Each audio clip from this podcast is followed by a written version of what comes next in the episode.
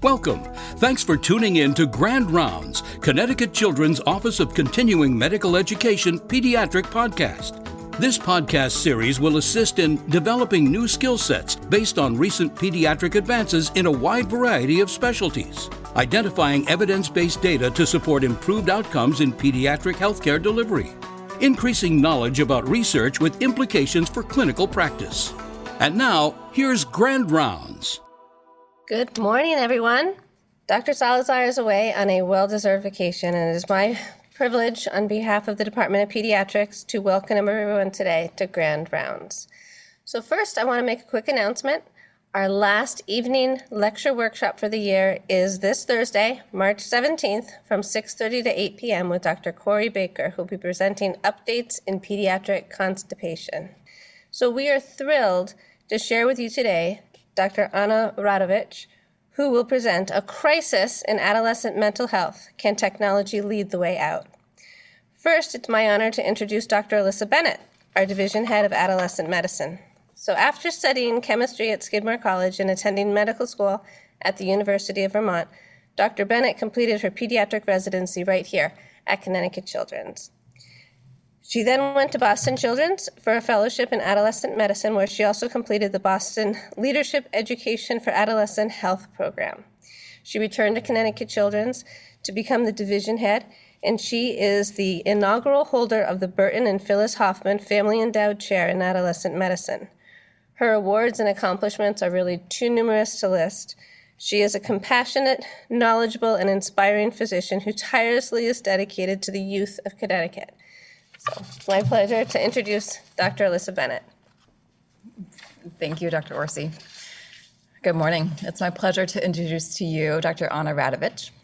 She completed her undergraduate and medical degrees at Case Western, uh, followed by a pediatric residency at UPMC, uh, Children's Hospital of Pittsburgh. Uh, she obtained her Master of Science in Clinical Research and Comparative Effectiveness uh, at the University of Pittsburgh, as well as a T32 postdoctoral scholar.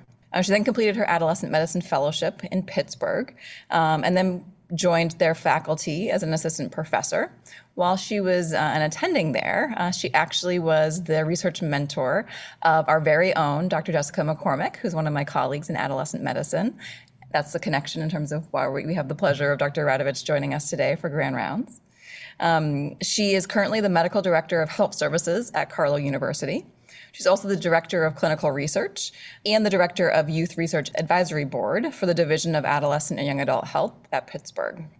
She's the PI and co PI of four active grants through the National Institute of Mental Health and the National Institute of Minority Health and Health Disparities. She has had um, numerous publications and presentations on the topic of adolescent medicine um, and mental health and its connection to technology uh, at both the local and national levels, including last week, she presented at our National Adolescent Medicine Conference, SAM, which was virtual. Another fun fact about Dr. Radovic is she actually is great at networking and loves to connect um, people through networking. And she attributes this skill to her days in a college sorority. So um, please join me in welcoming Dr. Radovic to Connecticut Children's. And we look forward to her presentation this morning. Thank you. Thank you so much, Dr. Bennett. And thanks, Dr. McCormick, for inviting me and sharing that fun fact. so, I'm going to talk to you today about a crisis in adolescent mental health. Can technology lead the way out? And as was said, I do receive funding from the National Institute of Health. And I also serve on a scientific advisory board for APA Health, but I won't be talking about any of their interventions today. Today, I'm going to describe to you some recent changes in mental health morbidity in adolescents. And hopefully, I'll help you understand the current deficits in US mental health services, which is my primary area of research. And at the end of the talk, hopefully, you can name three possible technology solutions to address these deficits. So, first, talking about adolescent mental health morbidity. As you can see on the right, there's a graph looking at age over years and the cumulative percent of burden of different mental health disorders. In the red is anxiety. Anxiety typically begins at a younger age. You'll notice things like anxiety about school, anxiety about leaving parents, and then progresses to adult levels with a cumulative morbidity of 31.9%. The blue line is behavior, so things like ADHD, conduct disorder. And then the green line are mood disorders like depression and bipolar, which approach a cumulative morbidity in, of 14% and don't really get going until around age 12 or 13, which is why it's a big focus in adolescent medicine. The purple line being substance use, which reaches adult levels later on. In this graph, you can see trends over the years in different categories of mental health concerns. Internalizing problems are things that you can't readily see on exam, with a hyperactive child with behavior issues being externalizing. So, internalizing is things more like depression, anxiety. And these types of mental health problems have been increasing over the past decade, while externalizing problems have been decreasing and relationship and school related problems have been more stagnant. And so my primary area of research is in these internalizing problems. I'm going to be talking mostly about depression, anxiety, and suicidality. But of course, there are other mental health problems that are very concerning, uh, like eating disorder, bipolar, um, and and uh, ADHD and other externalizing disorders. So when we look at the percentage of US high school students who report having suicidal thoughts, this is in the Youth Risk Behavior Surveillance Survey, which looks at high school students reporting anonymously. And so you might trust their uh, self-report a little bit more. Overall, you can see trends in those who seriously consider suicide, those who made a suicide plan, attempted suicide, and an attempt requiring treatment. Where white youth in the teal have higher rates of seriously considering suicide, Black youth have higher rates of the consequences of suicidality, including attempting suicide and attempts requiring treatment, as do Hispanic youth to a lesser extent. And so you'll see, I'll mention again, there is a campaign about sounding the alarm for kids. And one major concern over recent years is that Black children under age 13 are twice as likely to die by suicide than their white peers. And the rate of death by suicide among Black youth has increased faster than any other racial or ethnic group. And this is a problem that is currently being investigated as to why is this occurring. But obviously, in this climate, we're thinking more about what are environmental causes and access issues, which I'll go into later. And then when we look at groups that are sexual identity minorities, so lesbian, gay, or bisexual, their rates of seriously considering suicide in youth is almost 50% which is a huge, huge difference. Uh, almost 23% attempt suicide. That's a fifth of youth who are lesbian, gay, or bisexual. And so this is a major concern in this population, and also one that's influenced by environmental uh, policy factors. If you look now at trends prior to the pandemic over the past decade in terms of adolescents who had experienced a major depressive episode, you can see on the left in terms of age and on the right in terms of gender that rates have been increasing over time. But then, with the COVID 19 pandemic, on top of that already increasing rate, there's been a crisis on top of a crisis where the COVID 19 pandemic, as reported by the World Health Organization, triggered 25% increase in prevalence of anxiety and depression worldwide. This study was looking at emergency department visits comparing 2021 to 2020 and 2019. The top graph is in girls and the bottom is in boys. And as you can see, the solid line in 2021, in the same weeks, the same season, there were increased numbers of weekly emergency department visits for suspected suicide attempts among adolescents aged 12 to 17. And this has been a huge increase, less so in boys.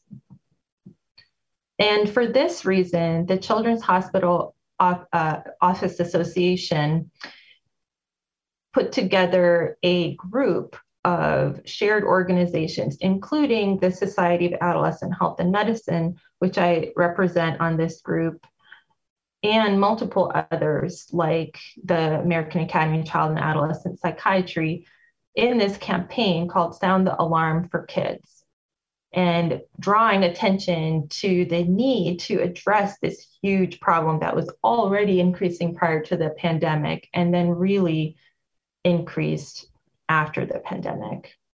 And you might have seen in the past several months, Dr. Vivek Murthy put out a US Surgeon General's advisory about protecting youth mental health. This is the website where you can read a lot more about the various issues that are plaguing our mental health system for children. And so I wanted to present a case to draw together some kind of current issues to consider. E is a 15 year old girl who presents to your outpatient pediatric primary care clinic with her mother.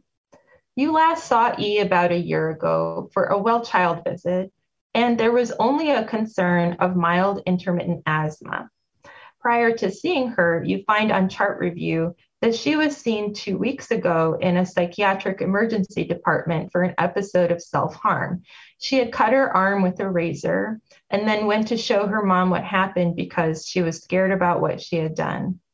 The providers there determined her safety was not at risk as she had no suicidal intent and provided her with a list of resources, instructing her to follow up with you.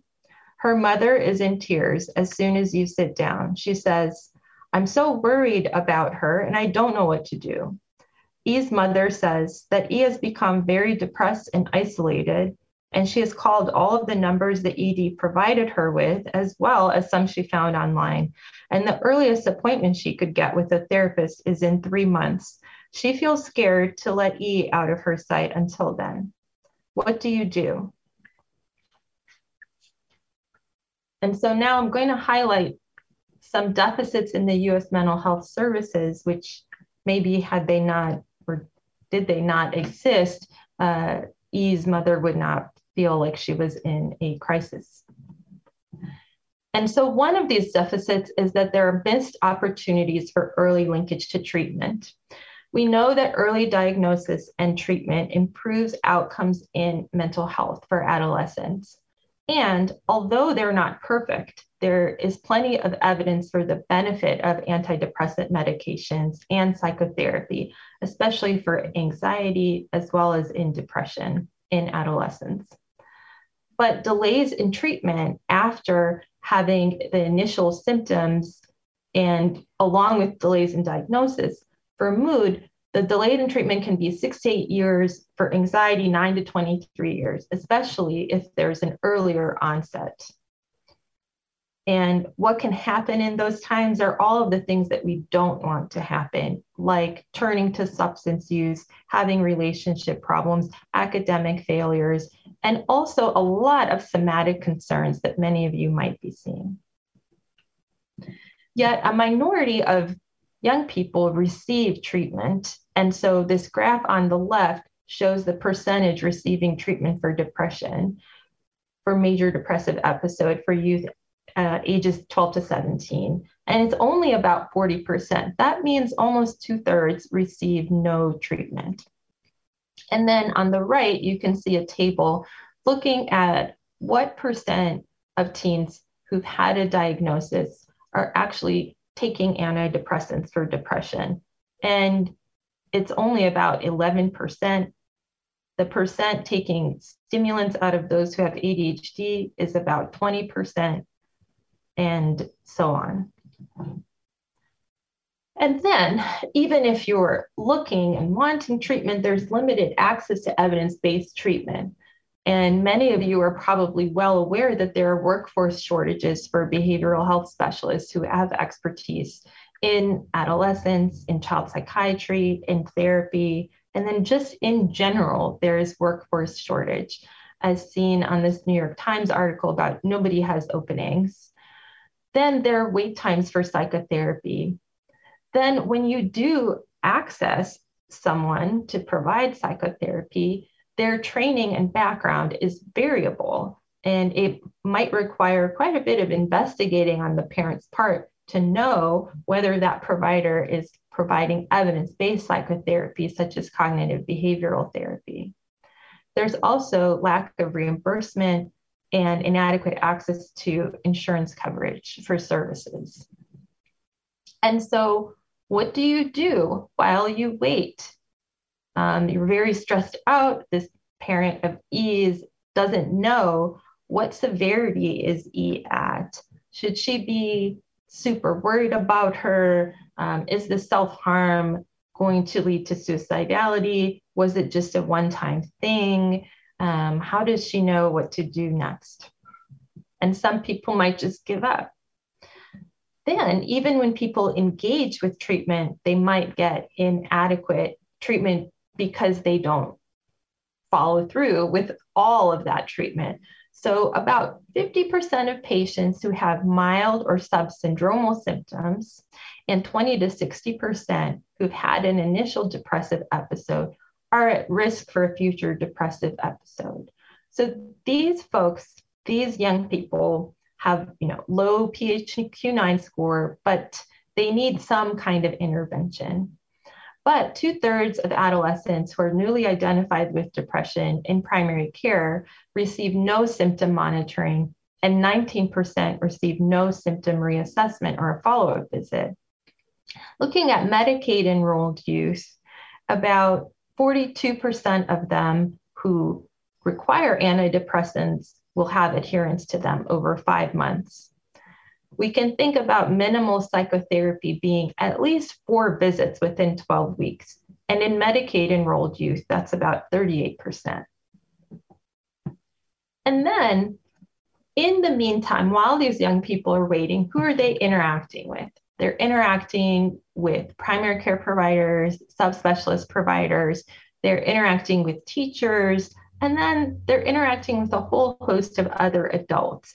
For example, coaches, um, people who are working in workforce development settings, like Job Corps kind of settings, in juvenile justice. They're interacting with other adults who, if they had some knowledge about mental health, how to identify, how to triage, how to help with crisis, might be able to provide some support along with their parent. And then two other issues, issues I want to raise in the problems with mental health services is that one, there's heterogeneous groups that might need different interventions. So, looking at sexual and gender minority or LGBTQ youth, they have lower rates of accessing mental health care, even though I showed you previously they have higher needs. And barriers include things like having lack of family support or outright family rejection, they can be concerned that they might not want to reveal that they are LGBTQ, but they might feel like that is going to happen if they seek care for therapy.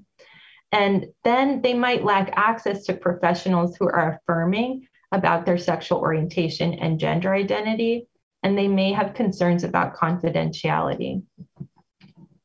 Then looking at non Caucasian youth, so Black and Brown youth, this is a very recent study by Strawn and colleagues where they were looking at three trials in childhood depression and anxiety, including adolescence, where they were comparing SSRIs or selective serotonin reuptake inhibitors plus cognitive behavioral therapy versus SSRI alone. So SSRI alone is in the blue and SSRI plus CBT is in the red.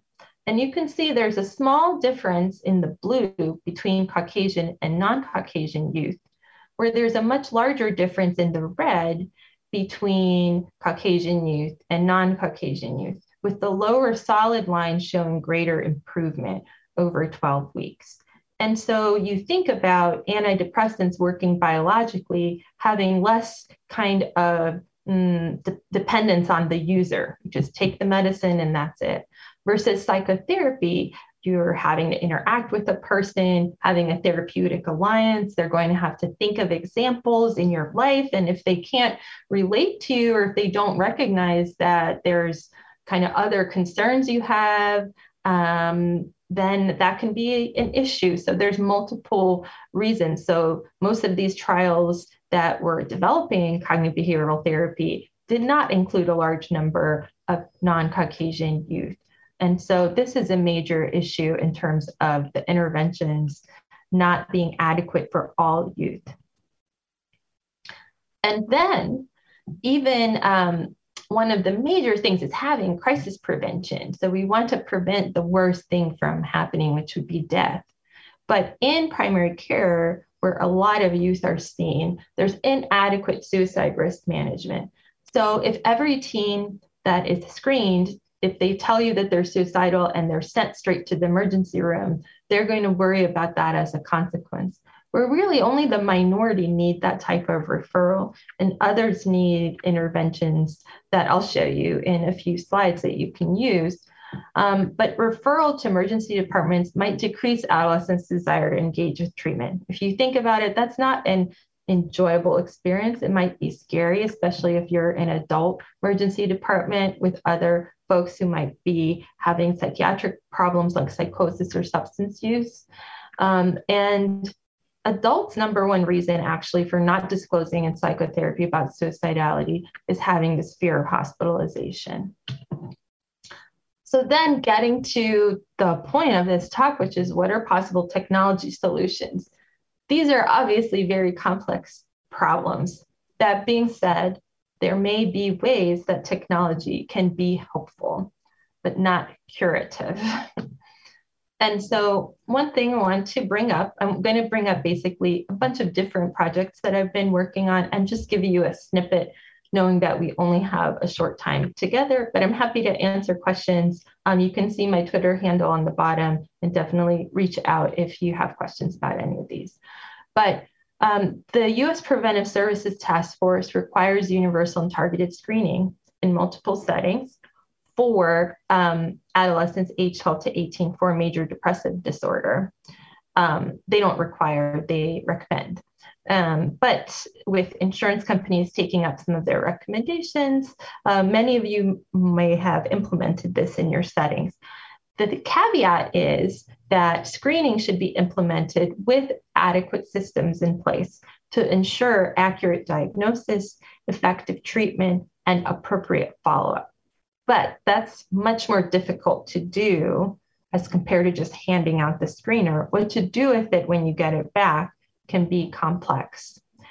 This is a resource that just came out about two weeks ago, but has been in preparation for a while uh, by the AAP and American Foundation for Suicide Prevention. It's the Blueprint for Youth Suicide Prevention. It brought together a lot of experts uh, a lot of community, you know, nonprofits like AFSP to put together tools to help you in your setting um, with addressing suicide, which is the second leading cause of death among young people 10 to 24. So I'm a pediatrician, I'm not a psychiatrist, but again, this is the second leading cause of death in adolescents. It's something I think about a lot.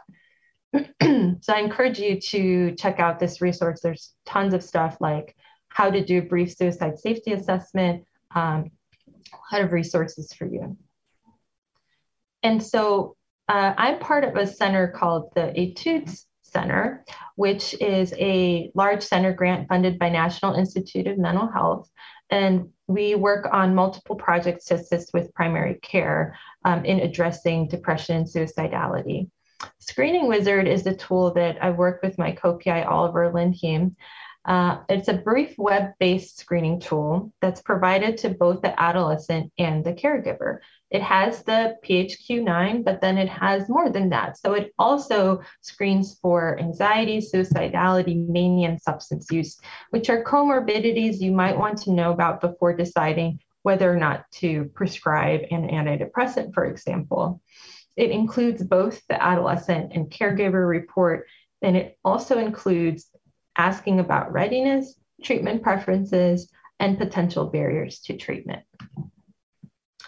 So here's an example of a printout of Screening Wizard, which shows readiness, preferences, and barriers to treatment from the adolescent and parent perspective. Screening Wizard helps to inform primary care providers at the time of screening about these issues so that instead of just getting the PHQ-9 score, you get the PHQ-9 score plus like this kid wants antidepressants, their parent is worried about medication, um, their parent is not worried about cost, but the teen is, and they both agree that time is an issue. Um, so you get all this information to help you guide the family. And this is another example on the left of the summary score where it highlights some issues that um, you would want to address today. And then others you can schedule a follow up visit to address if they're not acute issues. In a pilot trial of Screening Wizard versus usual care in 12 to 19 year olds, we found that Screening Wizard was feasible, usable, acceptable, and effective in supporting clinician decisions and in incorporating adolescents and caregivers' readiness, barriers, and preferences. And it resulted in a greater likelihood of referral to mental health treatment, about 54% versus 18%. Excuse me. Another thing I wanted to bring up this is work by one of my colleagues, Kristin Ray, uh, in our general academic pediatric department about e-consultation models. So on the left, you can see that a patient through an e-electronic method can access a subspecialist versus on the bottom, a generalist on behalf of a patient could access a subspecialist and they could do this in a live way. So at the same time, or a store and forward asynchronous way where they send information and then get that information back. So there are projects like you may have heard of Project Echo, where you get telementoring. And so maybe a uh, you were talking about the constipation lecture. Maybe uh, you would talk to a family about their constipation and then consult with a um, GI, and then co- they would give advice. And then you would talk back to the family about that. And there are these types of models for child psychiatry, which you may or may not have used, called child psychiatry access programs, originally started in Massachusetts and then spread to other states and were supported by HRSA funding um, in different years. So this is a map of where what all states have it. And then there's continued investment um, through HRSA for further funding to support these programs. In Connecticut, you have Access Mental Health CT, and a study by my mentor, Brad Stein at RAND, found that children living in states with a statewide child psychiatric telephonic consultation program had significantly greater parent reported child mental health service use than children in states without such programs. Then you might be wondering what about if you take the therapist out of the picture and you have a computer give cognitive behavioral therapy? And so there's lots of apps and different things out there that exist, but I do recommend evidence based approaches like cognitive behavioral therapy, even if they are computerized. And studies have found that internet based CBT compared to face to face CBT were equivalent in adult samples there have been smaller, less than 18 year old samples, but they've still found equivalence with guided internet based CBT having better effects than non guided. So that means CBT that you would do on your own through a program versus you have a coach or maybe a therapist that you're touching base with in between if you think about it, someone who has anxiety, where they have maybe some more perfectionism, they might be driven to complete these modules. But someone who has depression and is less motivated might need some more support to actually get through the CBT modules. And so for it to work, you have to do it. And how do you decide whether or not to recommend something like this to a patient? So a resource, two resources I want to notify you about.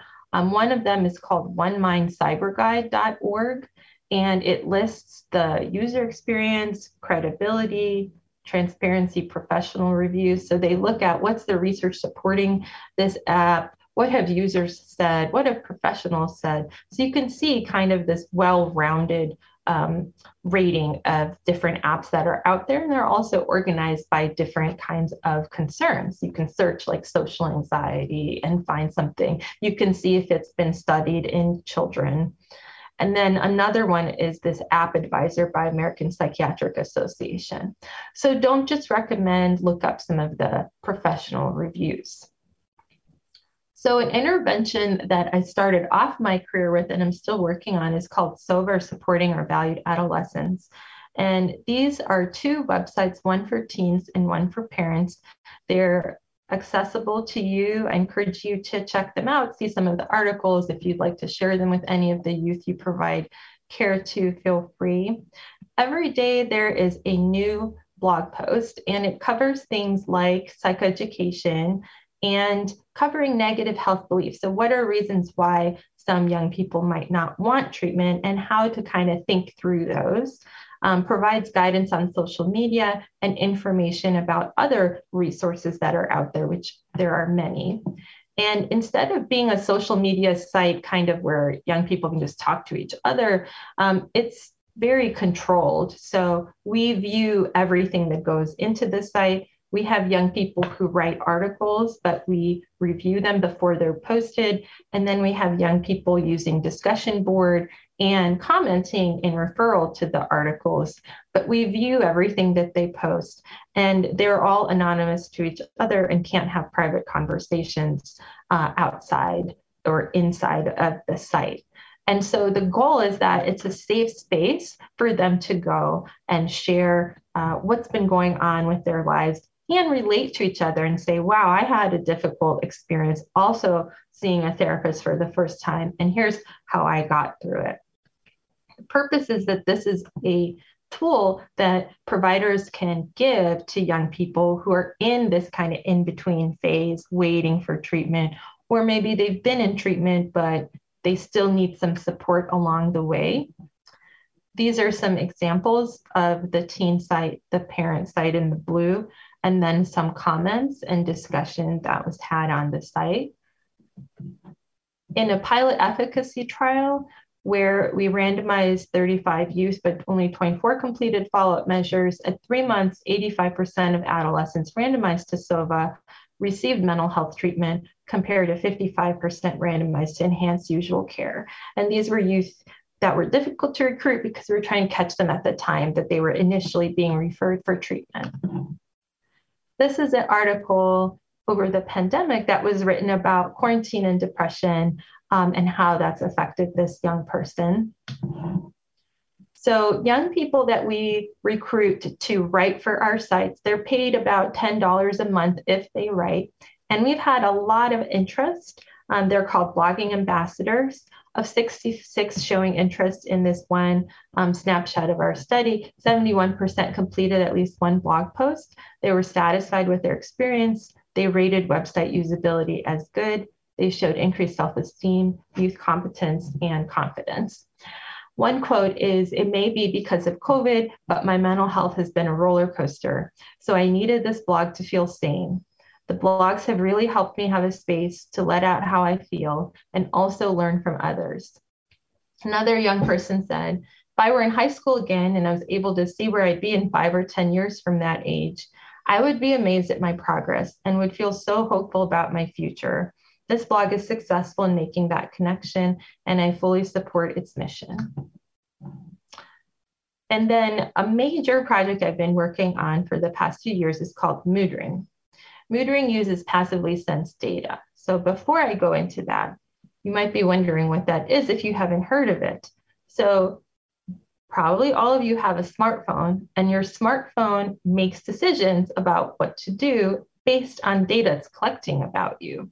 Um, so it makes a decision of whether to, um, you know, turn on a pedometer that you are walking um, or suggests, you know, why don't you use this Nike running app? Because it knows somehow you're running. How does it know? Because there are these sensors that are keeping track of movement in your phone.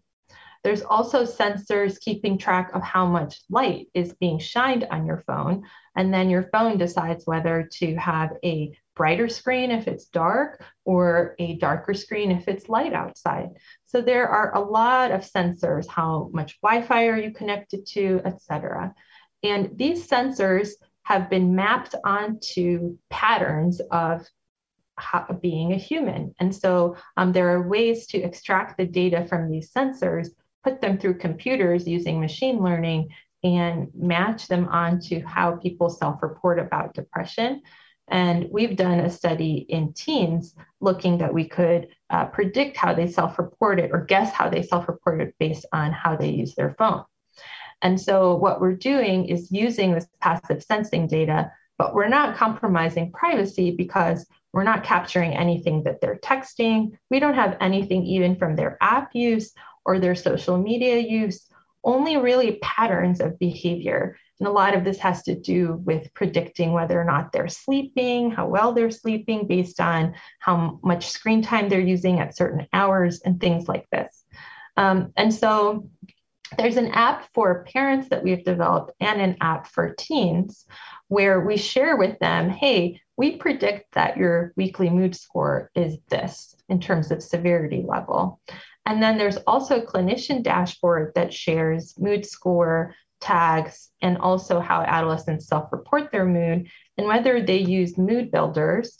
Mood builders are coping strategies that we put into the app that hopefully young people can use some of these for self management before maybe they go and um, wait until things get bad enough that they need to see a provider can they use things? Can they use their effective coping strategies? Um, and then the coping strategy suggestions are connected to our SOVA intervention website. And so the goal is that in current standard of care, the patient needs to recognize their symptoms are getting worse and then schedule themselves to see their provider. Versus in Mood Ring, the symptoms are tracked automatically in the patient, parent, and clinician are prompted that they're worsening. And this way, we can match uh, follow up appointments with severity instead of just guessing, well, I think you need to come back in three months, but maybe you'll be completely fine, then we'll have nothing to talk about. Or maybe you should have come back in two months because that's really when things got worse. And in psychiatry, matching the intervention to severity worsening improves outcomes. And so instead of having these worse symptoms leading to worse health, worse health outcomes. Hopefully, earlier intervention could improve health outcomes. And we're studying that right now. Two other grants that I have funded just an introduction that are just getting started off is looking at our blogging ambassador program, but looking at it in low resource youth and seeing that prior slide about cognitive behavioral therapy not being the same for non Caucasian youth. These youth that we're studying with low resource are mostly not Caucasian. And um, we know that we need to adapt it for a different setting. Mostly we've had kind of college age youth do our intervention. This is a workforce development setting. So we're going to use the implementation mapping process to understand how do we get this intervention to fit this setting and for it to be useful in a place where young people already are, adults who care about young people already are, how can we give them the tools that they need to support these young people's mental health? And then another study I'm doing is looking at sexual and gender minority youth. We're recruiting them from social media and asking them about how do they seek help for their mental health. And then we're creating a series of mini interventions based on these interviews that we'll be testing with them. And this is an example of journey mapping, which is a usability strategy to understand. And so lastly, I just have two more slides left. Um, I wanted to mention a crisis prevention study called Bright Path, which is part of Etudes. This is not one that I work directly on, but I wanted to share with you because you're able to use this intervention clinically if you go to this website and go through the steps. BrightPath is an app that incorporates safety planning and emotion regulation to help young people rate their real time distress, monitor their symptoms, and apply a safety plan at the moment that they need it as a form of suicide prevention and has already shown some evidence with uh, adolescents who've been hospitalized for suicidality. But what's really needed, these are all kinds of things that we're trying to fix a system that needs a serious overhaul. And you might have seen recently in the State of the Union, President Biden announced a strategy to address national mental health crisis, especially a focus on children, including expanding access to tele and virtual mental health care, increasing navigators, peers, other trained professionals that have basic mental health skills supporting schools. So, in summary, while adolescent mental health morbidity, especially for internalized disorders and suicidality, is increasing, current deficits in the US mental health service system persist, including late or no linkage to treatment, especially for minoritized populations technological advancements offer various solutions or adjuncts to expand access to and enhance mental health services, but advocacy efforts are needed to make these a reality. I'd like to acknowledge our uh, Etude Center and some of my colleagues there, as well as Neuron, which is a small business I work with, and Afsaneh Doryab, who's a computer scientist I work with on Moodring, because I actually don't understand anything that she's doing, but we're trying to do it. And Kayla Odenthal and Sana Kareem on my research team. These are my kids when it was snowy in Pittsburgh, even though it was snowy again recently. And um, definitely feel free to reach out to me and my email um, or Twitter with any questions after this talk. Thank you. That was an absolutely fabulous presentation. We have a couple of questions that have come through in the Q&A and please everyone enter more questions if you have them. So in prescribing antidepressants, how do you manage the risk of suicide attempt taking that medication versus adolescent participation in their care? Maybe the question is about the black box warning? Yes, I would agree with that interpretation. Okay, okay.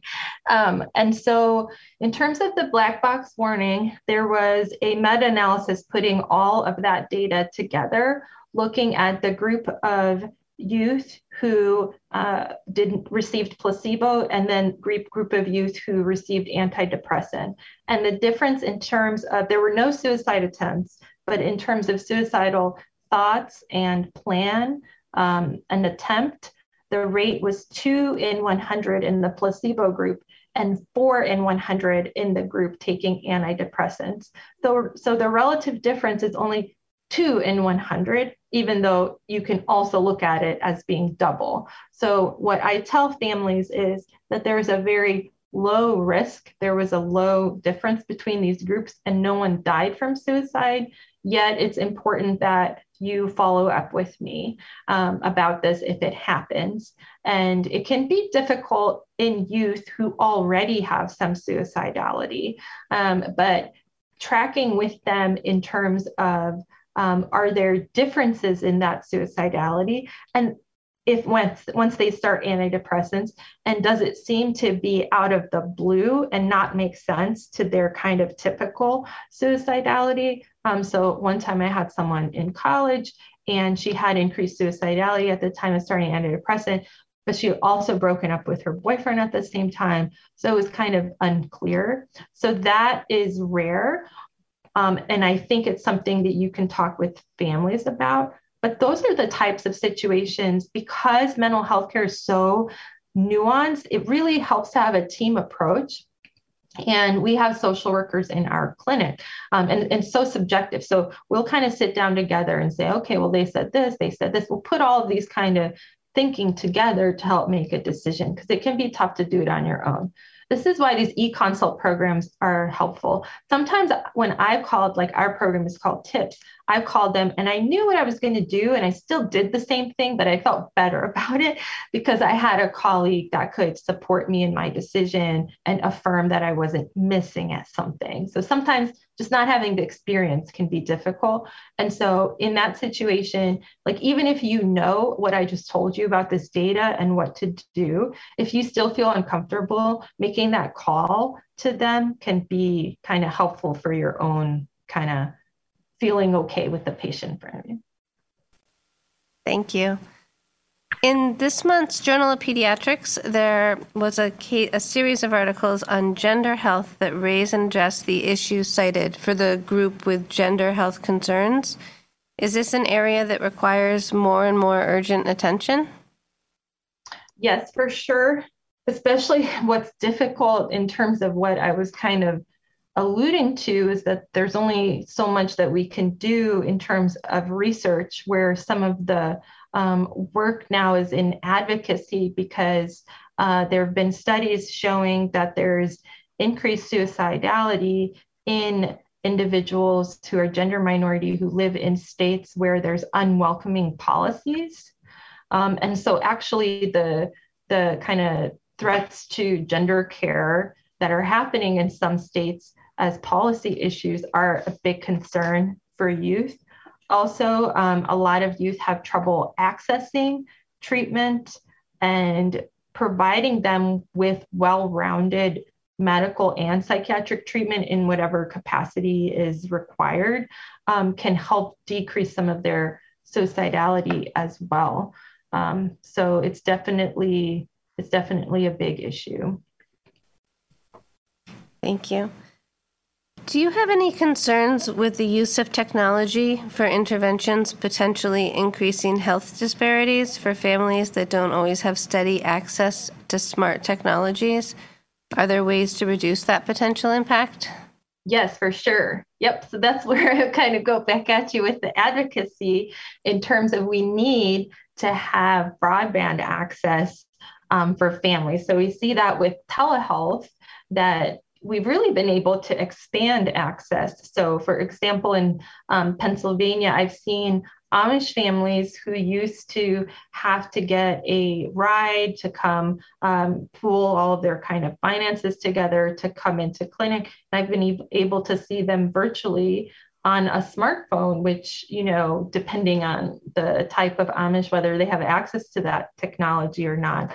Um, there's other potential solutions like having central uh, areas where folks can access telemedicine, like a kiosk or like at a primary care um, center, so that the that subspecialist doesn't have to physically be there, but the patient can access care. Um, accessing care in schools can help with disparities. So having mechanisms where um, the telehealth care can be provided within the school during the school setting could help with young people not missing school, but also having that access to um, the technology. When you look at smartphone ownership, there is actually not as much um, disparity, but more so it's the access to having Wi Fi data uh, uh, services. And so having that access to broadband and making um, Wi Fi and broadband a utility, just like electricity, so that when families get their electricity cut, you know, there's things we can do, at least Pennsylvania, like it's pediatricians, and I'm sure there to say, hey, this kid has asthma. Um, they need their nebulizer machine. They need their electricity. This is a health issue. Um, hopefully, we can get to that point with technology as well as we become really more dependent on it for health. Should I think back to the depression question on medication. Um, should care provider manage medication, or should adolescents have more of a management role in their own medication, given the risk of suicidality with the medications? So, um, in terms of risk of suicidality with medication, um, that's one of the reasons why we usually prescribe SSRIs or selective serotonin reuptake inhibitors like fluoxetine or sertraline because they don't have that risk of the suicidality like the older generation tricyclic antidepressants did. Um, and so I think definitely in the theme of transition um, and helping adolescents have ownership of their own healthcare, it's important to let them have kind of ownership of um, getting their antidepressant. That being said, it would be more of the parent supporting a young person who's really if they're more severely depressed and not motivated and are having problems with their sleeping, and they might not just have the capability of remembering to take their medication every day. Same goes with ADHD and stimulants.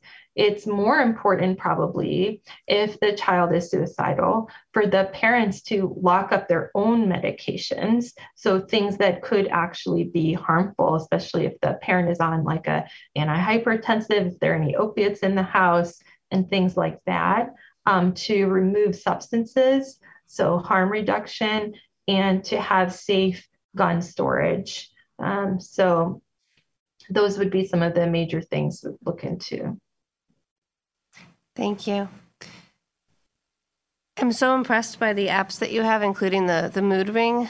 I'm mm-hmm. curious how how do you introduce it to your adolescent patients to increase their acceptability? I, as a parent of teens, I can imagine trying to introduce uh, such an app on phones for your teenagers. How do you how do you recommend people introduce these apps for their patients and their children? Yeah, so Mood Ring currently we're we've just developed it and so we're just about to start recruiting for a trial, but we have got teen and parent input throughout about it. And I think one of the major things is um, teens having ownership of that app and um, being able to personalize it. So, for example, we have different categories of depression severity. And instead of us saying like moderate severe, we let them name their categories. Um, the parent gets a weekly notification of the kind of severity that's predicted by the, the app. But anything else, the teen has to give permission for their parent to get access. So, can my parent see how my sleep is? you know? So i think the more kind of control they have and then using that as like a reward. So if the parent says hey what's going on with you? You're really irritable. Are you getting more depressed? And the kid says yeah actually i am getting more depressed. Instead of the parent saying well this is going to happen you're going to need to quit soccer, whatever it is, that they can have some more um, ownership by having that app. So using it as like a tool to complete the um, to get to to what the team needs. So then if if if they have more self management, then that is kind of like a, a, reward. So that was kind of the idea of mood rings, like personalizing, having privacy. Those are important things to teens. Um, and then just in general, in terms of other apps, it's like, what does the teen see in it for them? And um, giving them apps that were created for a different population, like adults, might not be as useful. We really need like youth voice involved in developing these tools. We have this youth research advisory board um, where they help to give researchers feedback because you're right. If you make something without asking them what they want, they're probably not going to want to use it. Absolutely. Thank you. There was a question about the apps and um, whether or not they could be used with identification of a problem or worsening and then be connected to a referral resource. We are the Na- National Center for the Help Me Grow program here at Connecticut Children's, and that focuses on, on early childhood and connecting to community systems and resources. Can you do you think an app could work in a system similar for for resources on mental health? Yeah, for sure. That's an awesome question. I think what's difficult in the research setting is that we're kind of testing things out to see if they work. But then once we see that they work and then we want people to use them, that's the whole area of implementation science. So, like, once these things exist, how do you connect them to um, people who could benefit from them um, and use them? So definitely that is uh, something that uh, can be useful. So all of these like apps that we're working on have this clinician portal where there can be a clinician who has like a group of young people and then they see how are they using their app so, have they checked in? Have they used any of the modules and things like that? Um, so, there's definitely ways to connect multiple types of users. Um, so, if you had uh, other community resources and they want to connect through these apps, um, definitely, I think that can be something that can happen for mental health, but there's a lot of great research in this area. Actually, at University of Connecticut, they're having uh, a media center that has done some neat, neat work. Um, so definitely keep your eye out for things like that. And then sometimes computer science uh, schools and universities are looking for ways to help the community and partner with clinicians to develop um, tools that can help serve their purpose because they're kind of wanting to do more things to um, improve their social environment. Um, so definitely there's potential for that if it doesn't already exist. Thank you so much. So, as a concluding announcement, I just want to make sure everyone knows to join in next week for our grand rounds with our honorary Cook lecture with Dr. Daniel Van Allman on advances in pediatric surgery oncology. And I'm going to pass the baton to Dr. Bennett for closing statements. Excellent. Thank you, Dr. Orsi. Thank you so much, Dr. Um, Radovic. We, um, I, I was taking notes on my phone the whole time with all these apps and all these resources. So um, we, we appreciate it so much. We're glad to have you join us virtually. Um, and thank you all uh, for joining us for Grand Rounds. Have a great rest of your week. Thank you. Bye bye. Thanks for listening to Grand Rounds. For the most recent updates, please consider subscribing or find us on our Facebook group, Connecticut Children's Continuing Medical Education, or online at connecticutchildrens.org slash podcast slash grand dash rounds.